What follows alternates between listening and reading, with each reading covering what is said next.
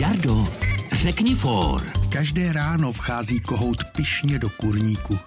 Něžně políbí devět z deseti slípek, ale desáté vytrhne jedno pírko.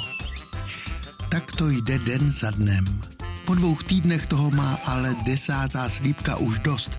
Postaví se kohoutovi do cesty a zlostně na něho křičí. Každé ráno políbíš devět mých kolegyň, ale mě pokaždé vytrhneš jedno pírko. Co to má znamenat? Kohout jí tiše zašeptá do ucha. Tebe chci vidět nahou, baby.